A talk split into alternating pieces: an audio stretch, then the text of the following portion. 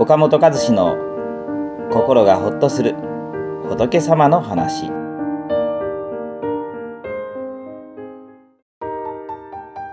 ただなんとなく過ごす時間はもったいない。後悔しないように大切に種をまこう。私たちがなかなか今に一生懸命になれないのはまだまだ時間があると思っているからです。そう思うと今日でなくてもいいし明日に回せばいいやという気持ちになってしまいます。子供の頃夏休みの宿題というと、いつも休みの終わりになってから泣きながらやっていた記憶があります。今年こそは先に宿題片付けるぞと思って臨むんですけれど、休みは長い。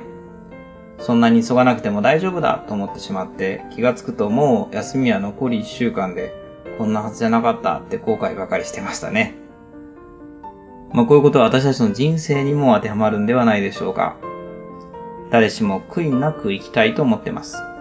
一度きりの人生だから、一生懸命生きたいと願ってます。ところがただなんとなく時間を過ごしてしまったり、毎日が同じことの繰り返しのように思えたり、惰性で日々が過ぎ去ってしまうことがあります。いつまでも時間があると思ってると、時間を大切に使おうという気持ちになれません。